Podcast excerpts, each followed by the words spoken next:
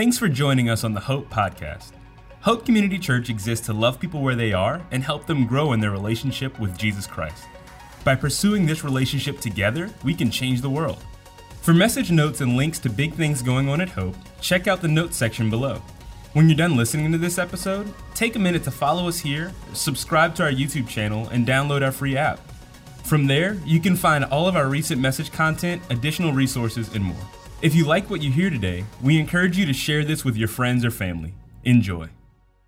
Well, I want to start today with a real quick poll. So, by round of applause, I'm going to put some famous Christmas characters up on the screen, and you just applaud and clap real loud if you would consider them one of your favorites. So, let's put the first one up. This is Ralphie from Christmas Story. Anybody? Yeah? What about the next one, Clark Griswold? Yeah? We all know the best character in that movie, though. Who is it? Cousin Eddie? Yeah? For those that are a little more sentimental, we got George Bailey. Anybody? Yes. If you're from my generation, Yukon Cornelius. Yeah. We got Scott Calvin. That's my Santa that I grew up with. Yeah. And then, of course, couldn't leave out Kevin McAllister. I could go on and on, but my favorite would be a tie between these two, Mr. Narwhal and uh, John McClane, because Die Hard is a Christmas movie, and I will fight you over that fact. There's actually uh, so many of these Christmas characters. You can take the picture now. Uh, there's so many of these Christmas characters to choose from. I just Googled famous Christmas characters, and hundreds of them showed up. Well, this week I want to talk about one of the Bible's favorite Christmas characters, and uh, it's probably someone you don't expect. And the cool thing is, this is a person who spent a lot of time in the wilderness. So we get to wrap up our In the Wilderness series as well as kind of make our way into Christmas. But he is a person that all four Gospels use to bring Jesus onto the scene with, uh, which is what we're celebrating this season. So you might think it's the angels. It's not. You might think it's the shepherds. It's not. Um, I might think it's the wise men that brought the gifts from the east, but no, those characters actually only show up in a gospel or two. The only character that is in all four gospels, and the character that Mark and Luke and John use to introduce Jesus is none other than John the Baptist. And that might be surprising.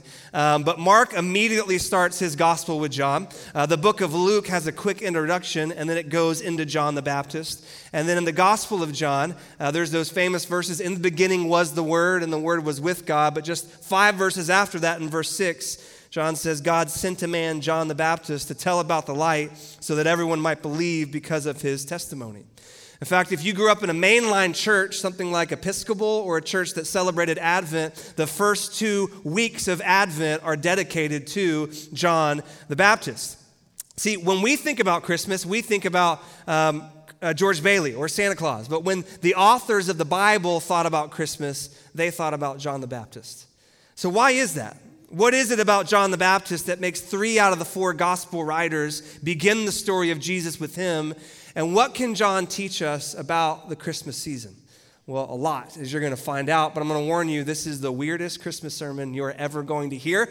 Uh, there's going to be lots of scripture. We're going to be jumping all over the place, but if you'll just hang with me and lean in, it'll mean something in the end. Um, if you don't know uh, who John is, John is Jesus' second cousin. So, John's uh, mother, Elizabeth, is Mary's cousin, and uh, Elizabeth is married to a priest named Zechariah. And one day, Zechariah is in the temple, and an angel appears to him, much like he appeared to Mary and to Joseph, to announce that he was going to have a child in his old age. And this is what the angel says The angel said, Don't be afraid, Zechariah. God has heard your prayer. Your wife Elizabeth will give you a son, and you are to name him John. And you will have great joy and gladness, and many will rejoice at his birth, for he will be great in the eyes of the Lord. He must never touch wine or other alcoholic drinks, because he's kind of kind of be a prophet and he will be filled with the Holy Spirit even before his birth. And he will turn many Israelites to the Lord their God. He will uh, be a man with the spirit and the power of Elijah. Remember that the spirit and the power of Elijah. And he will prepare the people for the coming of the Lord. He will turn the hearts of the fathers to their children. Remember that as well. And he will cause those who are rebellious to accept the wisdom of the ungodly. But his whole purpose in life would be to prepare people for the coming of the Lord. That's why he existed. That's why God put him on earth. And if, uh, sure enough, Elizabeth does become pregnant, and the angel was correct. John was filled with the Spirit even before his birth because uh, one day, Mary, shortly after she gets pregnant with Jesus, she goes to visit Elizabeth. And as soon as Mary gets close to Elizabeth, the Bible says that John leapt for joy in her womb. Ladies, how'd you like to feel that? A baby leaping for joy. Probably not that comfortable but it's because he knew that the Messiah that he was sent to proclaim was close by. Well, sure enough, uh, John is born, and his father, also filled with the Spirit, prophesies over him. And he says this in Luke 1 And you, my little son, will be called prophet of the Most High, because you will prepare the way of the Lord. You will tell his people how to find salvation through forgiveness of their sins and Luke tells us that John grew up and became strong in spirit, and he lived in the wilderness until he began his public ministry to Israel. See, when he's old enough, he actually moves into the wilderness, which is where he's going to live in the desert until he's eventually arrested and beheaded for calling out the queen, uh, which, incidentally, you can actually go and uh, visit where John did his public ministry. Um, and if you want to go anytime soon, you can actually join our Israel trip, which is happening June 12th through the 23rd. You can go to the website or scan the QR to sign up for that. Um, and you can actually go to this place where this ministry happened. Can I tell you a secret? A lot of times people will get me to include announcements in my sermon, and sometimes it's really hard to find a good spot, but I thought that was pretty smooth. You think so? Yeah, I thought so too. All right, so when he is old enough, he, uh, he, he moves out into the wilderness and he begins to preach. And he just, he doesn't go into the cities. He stays in the desert and begins this ministry of preaching. And as he begins to preach day in, day out, people begin to flock to him. Hundreds of people come at first, and then thousands of people came to him, which is weird because his message wasn't really that encouraging. His message was basically, hey, the day of the Lord is here. You better get ready. You better repent. It was kind of like a turn or burn sort of message, and yet people just flocked to him by the thousands. And so you have to ask why. What drew all these people to this crazy preacher out in the desert? And if you ask that question, it leads you on this interesting trail. You who have been in church for years might have never seen this. In John 1, it says this The Jewish leaders sent priests and temple assistants from Jerusalem to ask John, Hey man, who are you? And he came right out and said, Well, I'm not the Messiah, if that's what you're asking. And they said, Well, then who are you? They asked, Are you Elijah? Are you Elijah? That name keeps coming up, doesn't it? The angel said that he will have the spirit and the power of Elijah. These people are maybe expecting Elijah. Jesus actually calls John the Baptist Elijah. In Matthew 11, he says, If you're willing to accept what I say, he, John the Baptist, is Elijah, the one the prophets said would come. So apparently, he attracted all these people because the people of Israel were expecting Elijah to come back and return to the earth. And they thought that John the Baptist was like Elijah come back for a second time. What in the world is going on? All right. Hang with me. Let's go on a little journey, okay? If this is your first time here, uh, Christmas Eve will not be like this, I promise. Invite your friends. It's not going to be weird, but if you'll stick with me, it's really cool what we'll learn. Elijah, if you don't know, he lived about 900 years before John the Baptist. He's one of the most famous prophets in the Old Testament. And God used him really to call out um, King Ahab. That's who he served underneath. And uh, King Ahab was a pretty evil king, mainly because he was married to a really evil queen called Jezebel. And Jezebel is the one that got rid of all the altars of the Lord and made people worship Baal and actually um, threatened people who worship the one God of the Bible. And so Elijah was used by God to basically call Ahab and Jezebel out. And Jezebel hated this. She, she vowed that she would kill Elijah at one point. But God also used Elijah to call all of Israel to repentance as well. So Elijah's main message was hey, Israel, stop sinning. God's going to pour out his judgment. He's going to rain down punishment if you don't. And that was his message because here's how, here's how Elijah kind of thought about things. And here's how they kind of thought about it in the Old Testament as well. Early in the Old Testament, people knew that there was such a thing called sin. Okay, the Israelites knew that. And they knew there was such a thing called sin because God had told them, hey, there's such a thing called sin. But they thought a very simplistic way about sin. They thought sin was just the actions that you do, right? So you steal some money, okay, that's bad, that's a sin. Uh, you, you beat someone up, that's sin. Uh, you worship a different God, that's a sin. And sin is bad because it hurts other people, but also because God hates it and he will punish it. But see, Israel was special because God had chosen to reveal to them all of these rules and all of these regulations about how to avoid sin and how to be good. So he had basically come to Israel and said, Hey, sin is bad, but here's a roadmap that shows you the way out of sin and into a righteous sort of life. And if you do good things and not bad things, guess what? I'm not going to punish you, I will reward you. And so Israelites believed that you could basically divide humanity into two groups of people. You had good people over here, and you had bad people over here that sinned with a line going in between. And uh, incidentally, that's probably how a lot of us think that you can divide the world with a group of bad people here, a line, and then good people over here. Um, now, we would put the line in different places, maybe. Maybe some people say, you know, the only good people are those that know God's rules and obey them, and the religious people, and all the people that don't do that, they're in the bad category. Or someone might say, you know, I'm not really all that religious but I don't hurt anyone and I actually go out of my way to help people. So I think I'm in the category and here's the line and all these other people are bad. Or someone else might say, you know what? I've been known to hurt a few people in my past, but I'm not going around murdering people. And so here's the line. I think a lot of us would still think that that's how you divide humanity with a good group over here, a bad group over here, and a line in between. And most people kind of live their lives trying to be in the good group. Well, that was Israel. And that was Elijah. And so Elijah's message was basically him traveling around the country and reminding people hey, you got to stay in the good group. And when Israel started to sin and fall into evil, say, hey, hey, no, no, no. Remember, you got, got to stay in the good group or God's going to judge you, God's going to punish you. And that, but what the Israelites learned over the course of the Old Testament after Elijah, I would say died, but you guys know Elijah never died a chariot of fire came down and he was swept up into heaven through a whirlwind. So maybe that's part of the reason the Israelites thought he would return because he never died. But after he went up to heaven, the Israelites realized that this, this way of dividing history into a good group and a bad group with a line in between, it's not really correct. It's not a good way to think about the world. You see, even though Israel had all of these rules and regulations, and even though they had this roadmap that showed them the way out of sin, try as they might, they could never obey, not in the long run. And they wanted to, they desperately wanted to be good, but time and time again, they always came up short. And Israel's history became this, this downward cycle of them falling into sin and God punishing, God judging, God disciplining.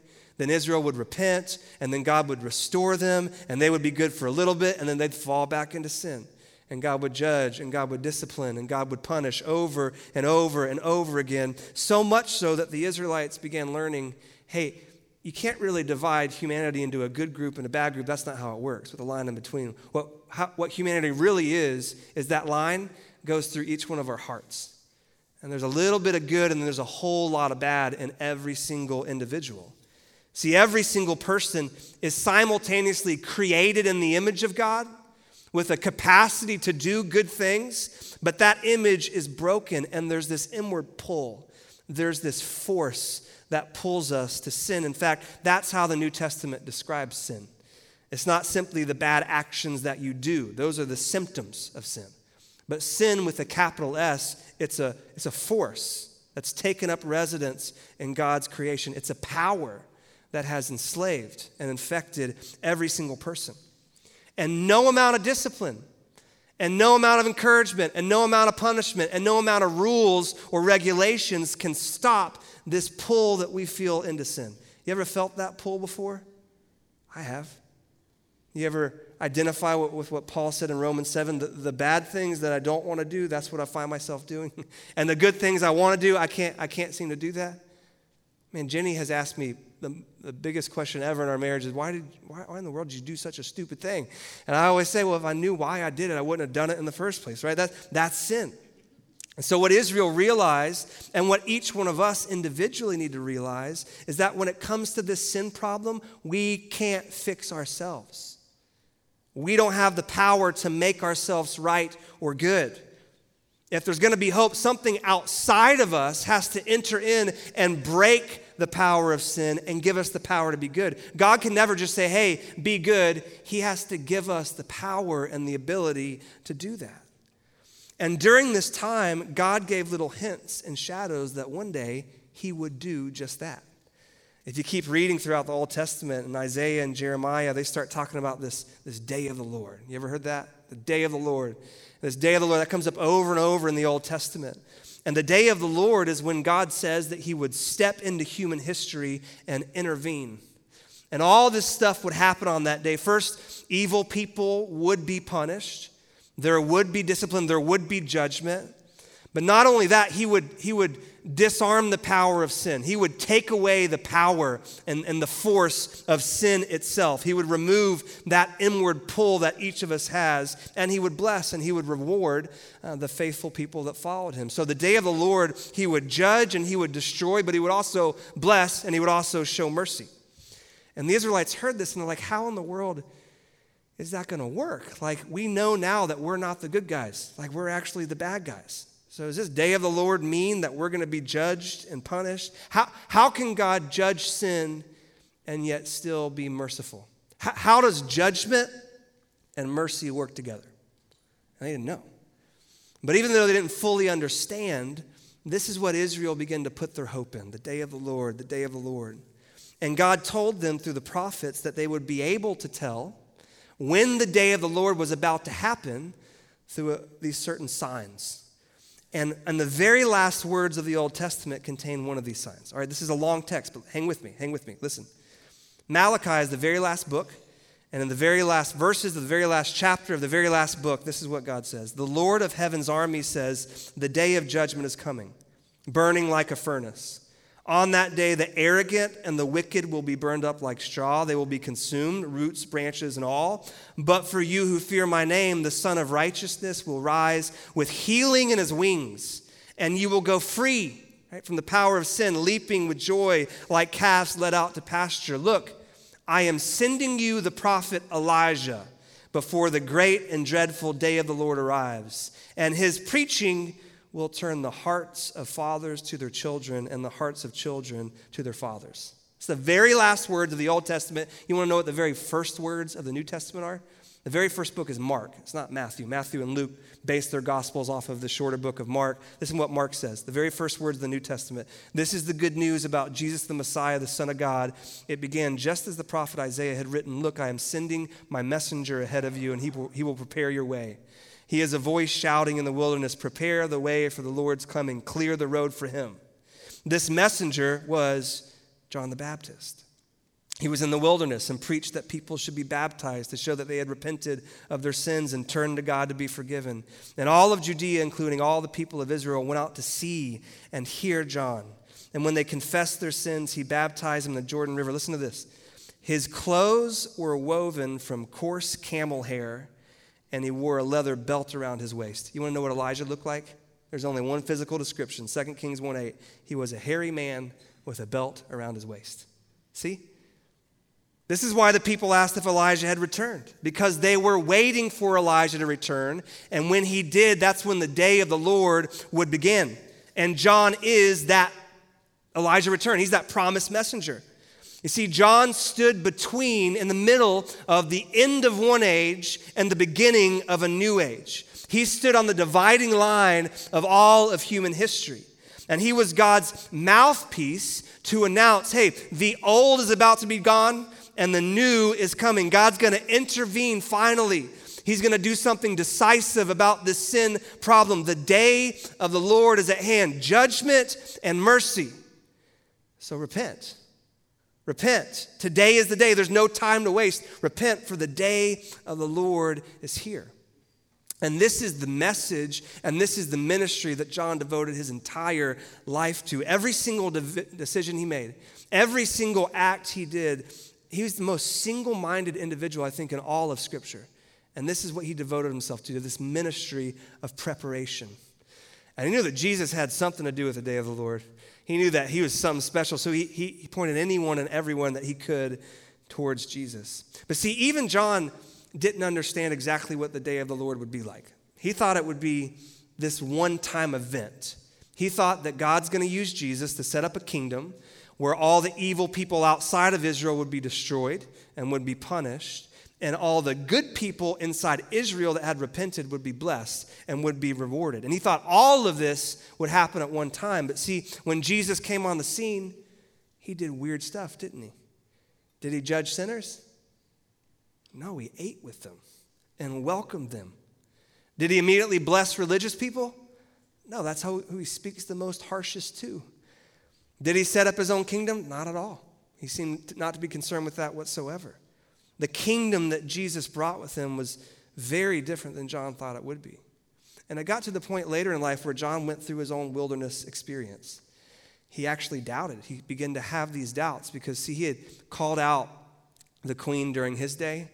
And the queen, just like Jezebel with Elijah, said, You know what? I, for my birthday, I would like his head on a platter. And so he knew he, he's about to be um, beheaded. He's in prison. And so when he's in prison, he sends his disciples to Jesus just to ask him, hey, can you go make sure that he's the dude that I've been waiting for? Like, is he the guy that's going to initiate this day of the Lord? Because I'm in prison, and obviously evil people like the queen are getting away with it.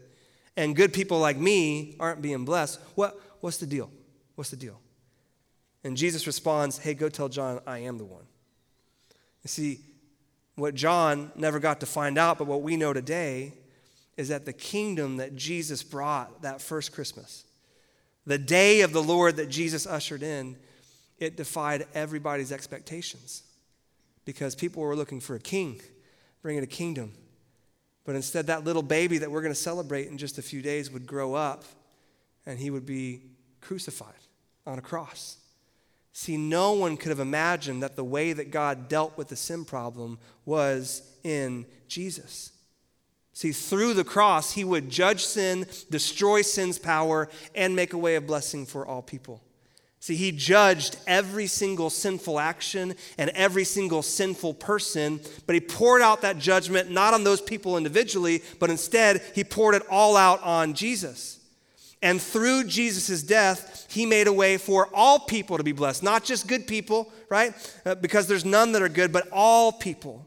And he destroyed the power of sin as well. And now we know that he actually can place his spirit inside of our hearts to give us a greater force, a greater pull into righteousness. And see, now Jesus has ascended into heaven where he's waiting patiently so that every single person with that line of good and bad in their heart, every single individual would have a chance to be forgiven.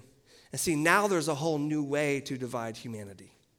You can't divide humanity with good people and bad people. That doesn't work. And it's not the hopeless situation of the Old Testament where everyone's in the bad category. No, no, no, no. Now we divide uh, humanity into two categories those that have responded to the grace and salvation of God, and those that haven't. And there's all types of people in both camps. There's, there's good people that realize they can't be good enough and that, that have reached out for salvation. There's bad people that have had so many failures and mistakes that have realized they can't be too bad. They can't flunk out of God's mercy that have reached out for that salvation. There's all sorts of people in this group that have been forgiven because of Jesus, and then there's those that refuse. And what we now know is that the day of the Lord is actually two days a day of mercy and grace now, and a day of final judgment later when Christ returns. So, why do I say all this? told you it's a weird message. What does this have to do with us, with you? Well, Jesus says something very interesting uh, about John the Baptist and about you in the same verse. It's in Matthew 11, where he says, I tell you the truth, of all who have ever lived, none is greater than John the Baptist. Imagine if Jesus said that about you. Hey, have everybody ever lived? Him, her. She's the best, right? He actually does say that about you. He says, Yet even the least person in the kingdom of heaven is greater than he. What does that mean? How are we greater than John? Well, for one, we have greater insight than John. We know what the kingdom of God is like. It's a kingdom for all people who would just receive God's free gift. We know what the cross was all about. We know how God would disarm the power of sin. But more than that, we have a greater mission than John. See, just like John stood in the middle of one age ending and a new age beginning, that's where you and I stand right now, today. And just like John's whole purpose was to prepare people for the coming of Jesus, so my whole purpose and your whole purpose is to prepare people for his second coming. See? We live in an age of grace, of unparalleled mercy. Every single person from the greatest to the least, from, from the best behaved to the worst, people that have failed, that have made a mess of their lives. In this moment in human history, God stands ready to open his arms and embrace them and forgive them and welcome them and heal their lives. And all anyone has to do is believe in their hearts and confess with their mouth that he is Lord, and they will be saved. There's no religious test they have to pass, there's no hoops they have to jump through, they don't have to clean themselves up. It's like a universal do over. It's a second chance for everyone. But see, this age of grace, it's not going to last forever. If Christmas tells us anything, it's that God's good on his promises. He promised he sent his son, and Jesus promised that he's going to come back. And when he comes back, he's not going to come back as a little innocent baby in a manger. He's going to come back as the final judge. And those that refuse his gift now will be condemned on that day. And there will be no second chance. And that's sad, but listen, the good news is that that day hasn't come yet. right now, they can be forgiven. I love how Paul puts it in 2 Corinthians. Working together with him, with God, then, we appeal to you not to receive the grace of God in vain. For he says, In a favorable time I listened to you, and at a day of salvation I have helped you. Behold, now is the favorable time. Behold, now is the day of salvation. See, you have been put on earth to prepare people for the second coming of Jesus, to proclaim to anyone and everyone the day of the Lord is at hand. That's why every single Christmas should be like this, this splash of cold water on our face, this huge wake up call. He came once, he's going to come again. So that should give us some hope that the evil and the suffering, it's not going to be around forever. And maybe we can make it till that long. And it should fill us with a sense of urgency. Like when he comes back, it's going to be too late. Yesterday's gone, tomorrow's not promised. Today is the day of salvation. And it should fill us with a sense of boldness, shouldn't it? We should unashamedly talk about sin because it's real and it has people enslaved and trapped. And then in the next breath, we should talk about Jesus' grace and his mercy and his free gift. And we should talk as much uh, to as many people as we possibly can. And we shouldn't care if it's awkward. We shouldn't care if people get offended. We have the most important news in the history of the world, and we should shout it from the rooftops every chance we get. See? In the midst of the broken world that we find ourselves in, we should be like that single minded, absolutely devoted person, John the Baptist, standing between the end of one age and the beginning of another the voice crying in the wilderness, prepare the way for the Lord. So, this Christmas, I want you to ask yourself two questions. First, are you prepared? He came once, he's going to come again. And there's grace and there's mercy, free for the taking. And all you have to do to not just be forgiven and to escape that judgment, but to see your life transformed is to believe in your heart and confess in your mouth that Jesus is Lord. And if that's you and you want to make that decision, that you want to prepare yourself, man, raise your hand online, type into the chat at one of our campuses, talk to the person that brought you. They would love that. It's probably why they brought you. Talk to a staff member.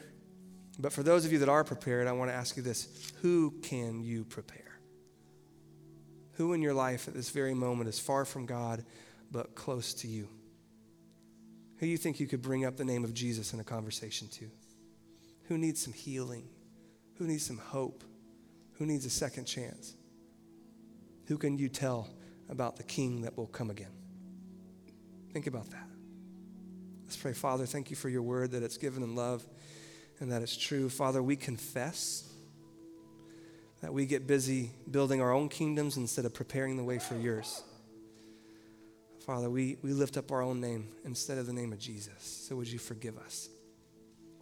But Father, we want to be faithful. We want to be obedient. We want to see many, many people enter into your kingdom. And so, as hearts open during this Christmas season and people are more open to spiritual conversations, would you give us words that are just seasoned with grace? would you give us gospel conversations? Would you allow us just the words to reach into someone's heart and just to point them towards Jesus? Because we want them to know the joy and the hope and the life that we have. So we love you. It's the beautiful name of Jesus we pray. Amen. Thank you for listening to the Hope Podcast. We hope you enjoyed this message and encourage you to share it with your friends and family. If you live in the greater Raleigh Durham area in North Carolina, we'd love to meet you at one of our weekend gatherings. For campus locations, service times, and information on our children and student environments, check out gethope.net. To make sure you don't miss our next message, please take a moment to hit the subscribe button. We would like to invite you to support what we are doing by visiting gethope.net/give. Through generosity of people like you, Hope can run programs like our food pantry, homework club, project classroom, and many more.